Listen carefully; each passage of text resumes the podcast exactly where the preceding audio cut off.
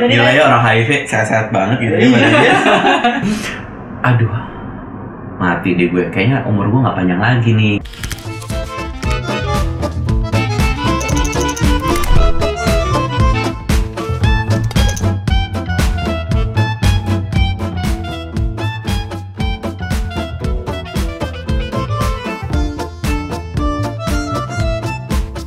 Halo guys. Hai. Oke, hari ini kita bakal bahas HIV. Yeay. Ada siapa? Ada saya Antonio, Ada saya Chani. Yeay, mereka ini adalah pasangan Pasangan positif. ya.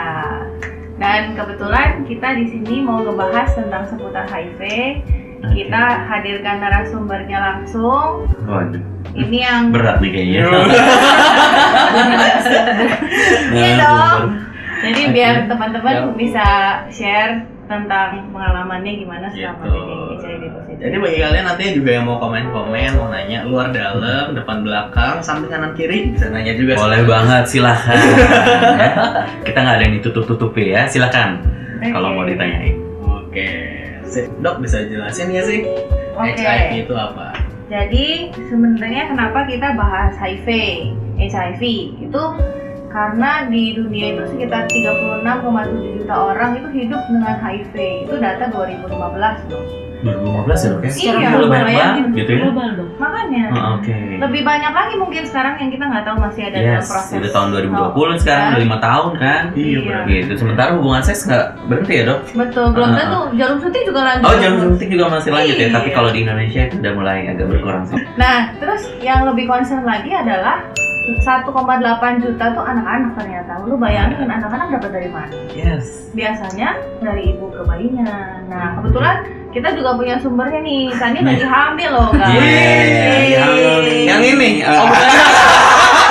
Sama nih gue juga Sama gede. gue juga. Aduh, Jadi kan- ya HIV sehat-sehat banget gitu ya badannya. Kok gemuk banget Iya, gitu. makanya gue kadang-kadang bingung bro, lu eh, eh HIV ini minum obatnya bener kagak jangan minum obatnya tambah nafsu makan gitu. Bisa jadi Oh, kan. bisa ya. jadi.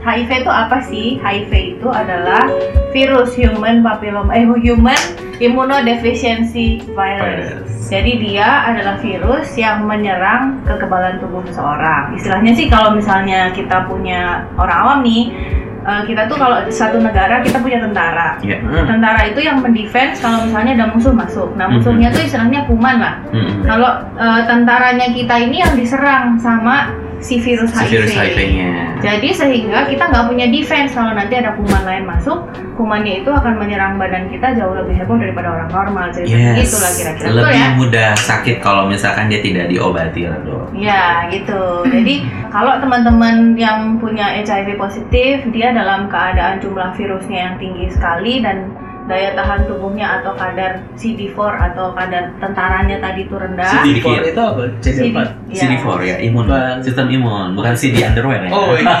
Makanya gue bilang hubungan underwear dengan imunitas Iya. seseorang gitu. Jadi kan imunitas, jadi kan CD4 ini kita setiap orang punya gitu Oh, kan. iya. Imunitas setiap orang CD4 Apa ya? itu kita punya. jadi memang, nah itu tentara ketika eh, kita mendapatkan virus Bentar, HIV. kenapa gue ngebayanginnya tentara pakai CD ya? Salah. Superman. Iya Superman gitu ya. Superman ya, oke. Lanjut, Iya. lanjut, lanjut. Sorry. Nah itu jadi eh, tentaranya itu tadi yang dokter Ivana bilang gitu kan, terus eh, diserang nih sama si Hmm. virus HIV gitu kan.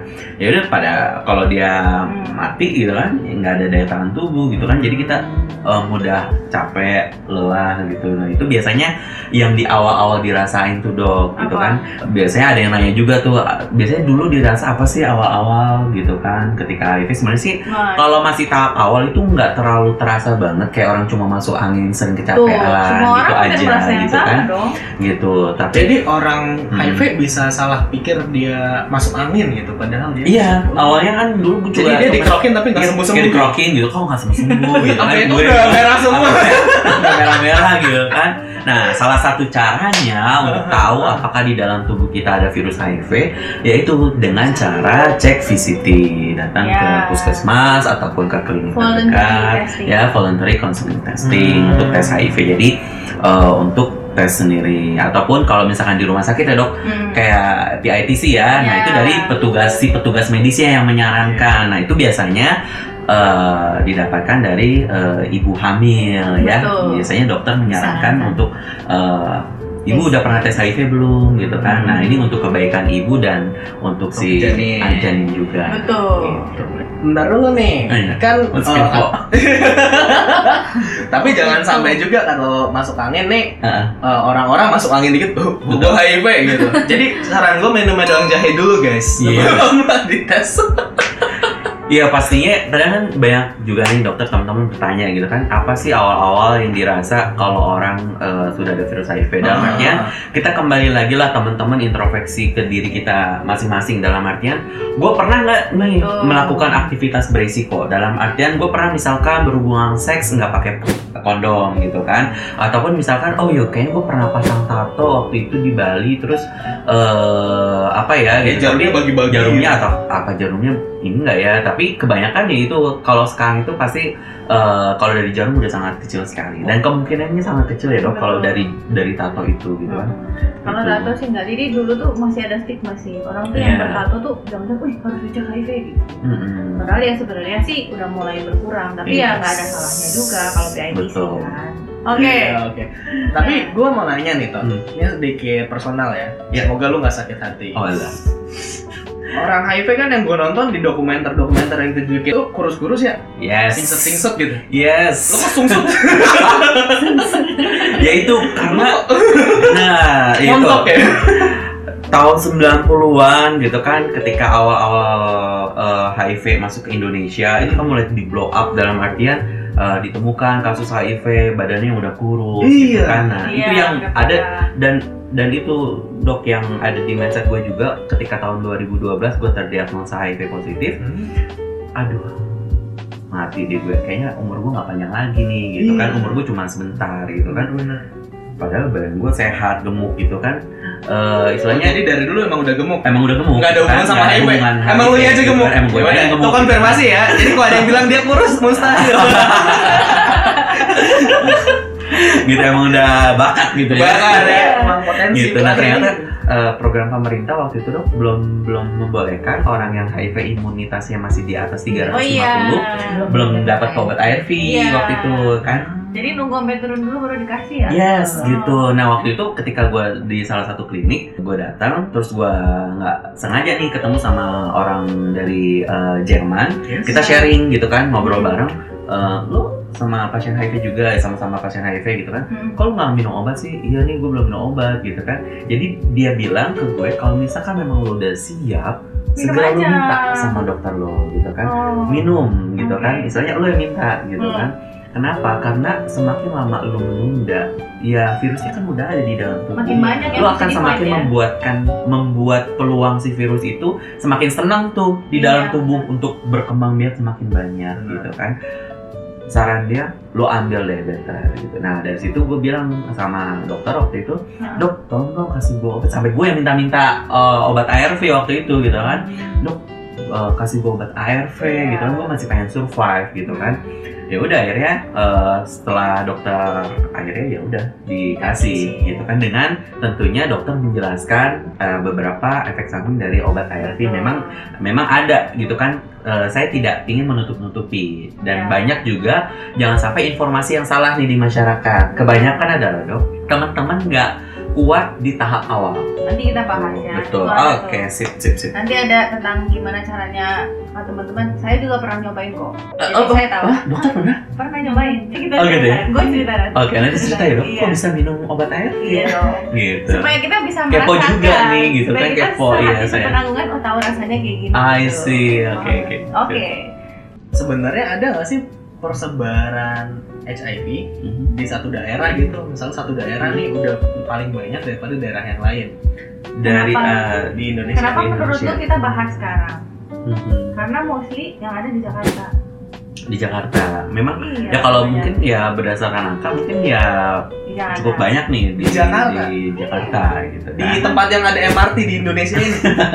Karena kan di sini perpindahan penduduk sangat yes. banyak ya. Dari mana-mana semua orang pasti ada gitu. Mm-mm. Jadi ya kebanyakan ya dari Jakarta.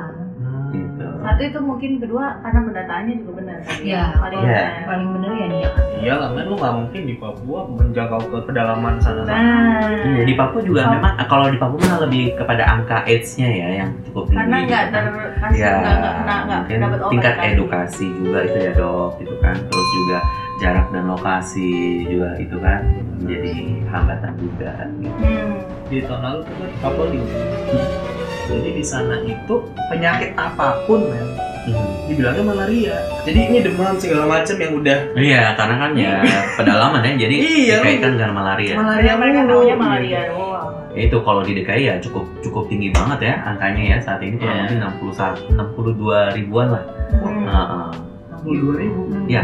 Dibandingin Papua cuma 34 itu, tapi gua rasa Papua tuh mungkin nggak semuanya terdeteksi tadi itu. Iya. Tidak tidak tercatat. Lu tahu nggak sih bedanya HIV sama AIDS? Bukannya sepaket tuh ya? Kalau Beda. udah HIV pasti AIDS ya? Bukan. Belum tentu. tergantung. Gimana kamu? Yang nanya, gue X nggak? Gue takut salah jawab. Tinggal apa kan gitu, sharing Iya, aja iya, gitu kan. iya. Gitu. AIDS bro? Nah, jadi HIV dan AIDS itu kan berbeda ya. Jadi HIV ini adalah virusnya. Gitu. Ah. AIDS itu adalah kalau bahasa awamnya sekumpulan gejala penyakit akibat menurunnya sistem kekebalan tubuh. Oh. Nah, ketika kekebalan tubuhnya mulai menurun, kemudian ada berbagai macam penyakit yang ada di dalam tubuhnya. Nah, misalkan gue HIV positif, gue udah HIV positif, terus gue nggak minum obat, Hmm. lama-lama itu mungkin gue bisa berat badan gue yang tadinya gemuk segini, gue bisa loss 10 kilo gitu kan, Oh, gue bisa langsing gitu kan, bro. Gitu kan. Iya. mata langganan rugi. Nah itu eh, kemudian timbul berbagai macam penyakit gitu, entah paru-paru ataupun ke otak. Nah itu eh, itu bisa dikatakan gue bisa masuk ke dalam fase AIDS. Ya. Nah kalau misalkan saat ini gue fine, gue sehat ya gue hanya HIV aja gitu, atau eh, bahasa kerennya ya ODIF gitu. Odif. Orang dengan HIV. Gitu. Tapi bukan Odif, ya. ODA. Udah. Kalau ada orang dengan HIV AIDS gitu. HIV belum tentu AIDS. Kalau orang AIDS otomatis kan udah ada HIV sudah ada AIDS Jadi itunya juga. kalau gue pahamnya sekarang berarti HIV itu virus dan sebabnya. Iya. Ah, Kalau Si AIDS itu adalah akibatnya. Hmm. Tapi semua yang kena HIV belum tentu dapat AIDS. AIDS. Yes. pinter Yeay. Selesai selesai videonya. Udah teredukasi semua. Sudah teredukasi ya. Udah, Jadi udah. perlu Sampai digaris bawahi. depan. perlu digaris bawahi itu ya. Jadi HIV dan AIDS berbeda ya dok Beda. ya. Beda banget gitu. Jadi itu yang perlu digaris bawahi karena ketika gue dulu waktu awal tahu juga eh, HIV dan AIDS itu, aduh pasti umur gue udah gak panjang. Nah, Iya itu tuh. persepsi yang yang Soalnya kan orang tuh mindsetnya adalah lu dapet HIV tuh death sentence man. Udah lu tinggal 3 tahun starting now gitu. Emang gue kanker.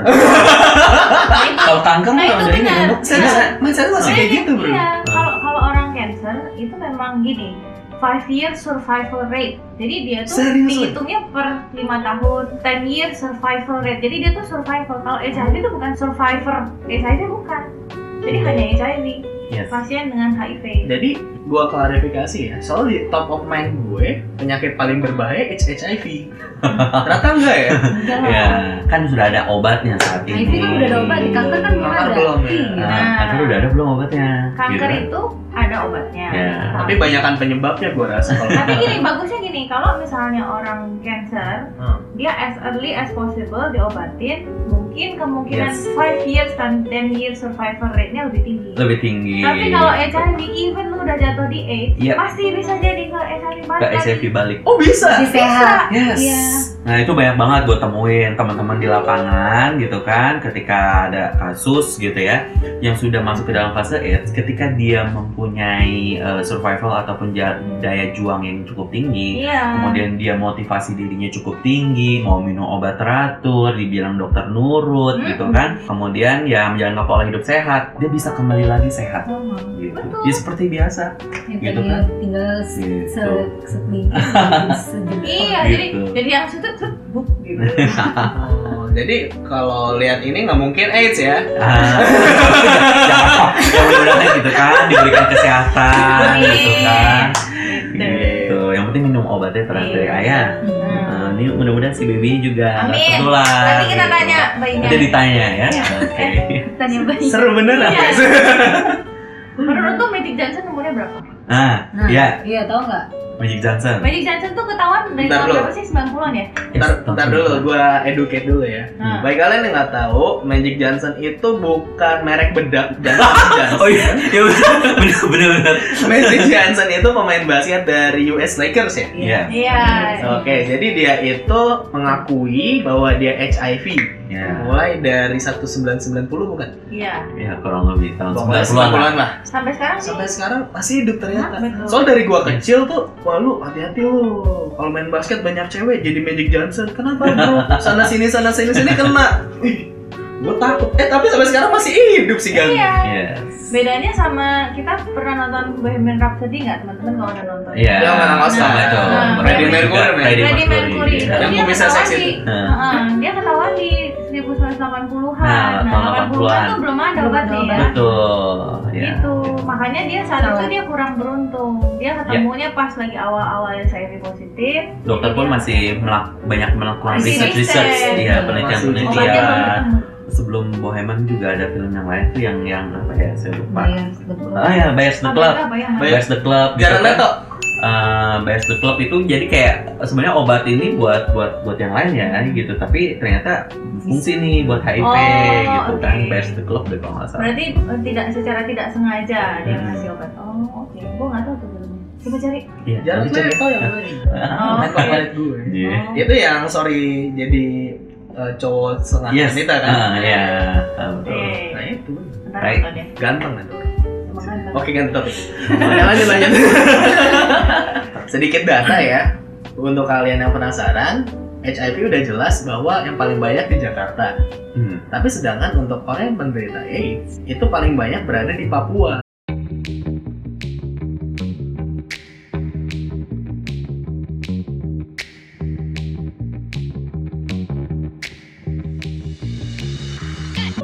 Kemudian Jawa Timur 20.412 orang, Jawa Tengah 10.858, J- DKI Jakarta 10.242 dan Bali 8.147. Nah, jadi poin dari sini adalah meskipun Jakarta nih yang paling banyak potensinya, Hmm. tapi dengan perawatan yang baik itu bisa dicegah. Betul. Yes. Makanya itu tadi gitu kan, eh, kenapa sih angka kasus AIDS di Papua ini tinggi banget? Itu salah satu faktornya adalah eh, selain juga tingkat edukasi, pemahaman masyarakat di sana Yes. yang masih sangat minim, Yes. gitu kan? Mungkin juga bahasa pengantar mungkin yang Iya, berbeda, susah. itu juga kan agak kan- susah gitu. Iya kan orang sana lu suruh bahasa Inggris kan ribet bro. Ya kan gitu emang. Nah sedikit trivia, tahu nggak sih kalau populasi orang yang kena AIDS di Indonesia sepertiganya itu berasal dari profesi Sepertiganya ya? Memang gitu data data terakhir dari Kemenkes kan mereka mengkategorikan memang ada lain-lain. Lain-lain tuh orang yang nggak laku. Orang yang nggak laku. Ya. Kemudian Ini berikutnya berdasarkan ibu rumah profesi ya dok ya? Betul. Ah. Yang kedua adalah ibu rumah tangga. Jadi dan itu sepertiganya loh. Jadi lebih banyak daripada teman-teman yang profesi lain. Dan ibu rumah tangga itu kan satu-satunya orang yang eh, sering ya kalau terlalu pasien-pasien saya gitu ya. Eh, tiba-tiba dia positif dia nggak tahu dapat dari mana. Hmm. Terus saya positif apalagi saya hamil gitu kan. Nah ternyata eh, kita perlu tahu penyebabnya tuh bisa aja bukan berarti juga dari dia, mungkin juga bisa dari pasangannya.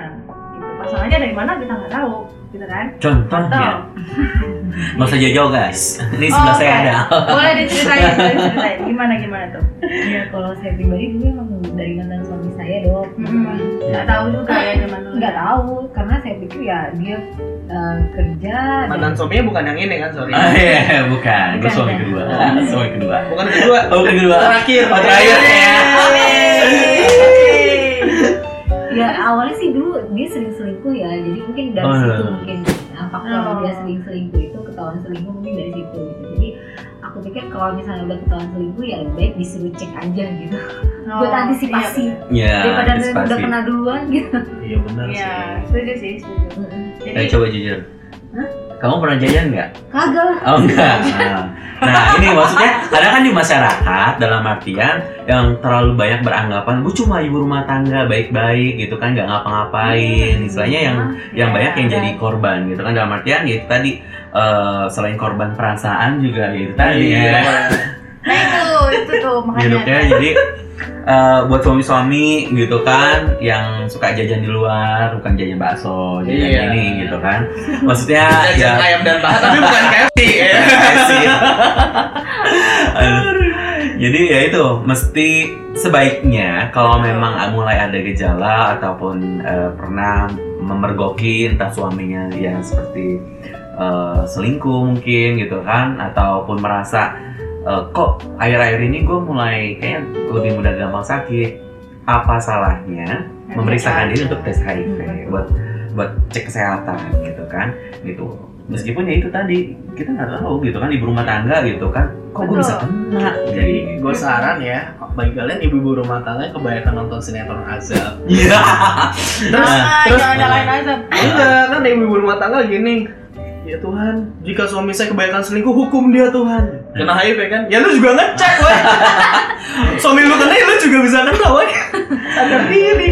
nah itu Ini ada pattern notifikasi ya berarti di sini. iya Iya, betul.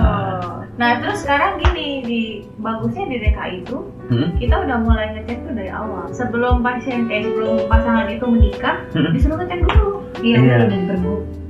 Terus even ya sekarang Seriusan? betul. Jadi dicek dulu gitu. Ya. Itu persyaratan untuk lu mau, lu, lu mau mendaftarkan pernikahan. Bentar, itu ini nikah secara legal negara. Negara. Kalau nikah siri yang di puncak-puncak banyak kan? itu nggak perlu itu. itu nggak perlu ngecek Itu nggak dicek. Nah, tapi itu juga teman-teman harus dijaga gitu kan. Dalam artian gini, eh, kalau teman-teman komunitas dalam artian pekerja seks ya, dalam artian Mm-mm. itu mereka sudah sangat teredukasi. Mm. Tetapi kembali lagi terkadang karena memang kebutuhan hanya jangan sampai hanya gara-gara gue butuh uang gitu kan sampai memikirkan dan mengabaikan tingkat keamanan eh, berhubungan eh, seks ketika mau berhubungan seks gitu. Nah, itu mesti dijaga banget gitu kan.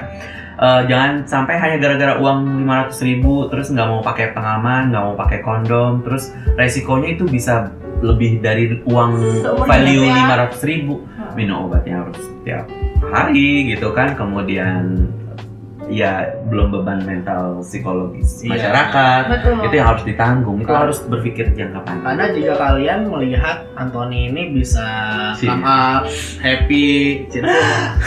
Tapi ini kasusnya satu dari berapa gitu loh. butuh perjuangan men Perjuangan, men. Ini kelihatan ubannya banyak nih, bebannya Ah. banyak. Oh, kelihatan ya? Oh, Iya. enggak. Tapi tanda kedewasaan dan Iya. gantengnya emang ada. jadi beneran HIV nih nggak abal-abal ya guys timbul rush ruam eh, sampai panas tinggi waktu itu 40 derajat gue sampai dilarikan ke UGD dan Oke. sempat dirawat selama seminggu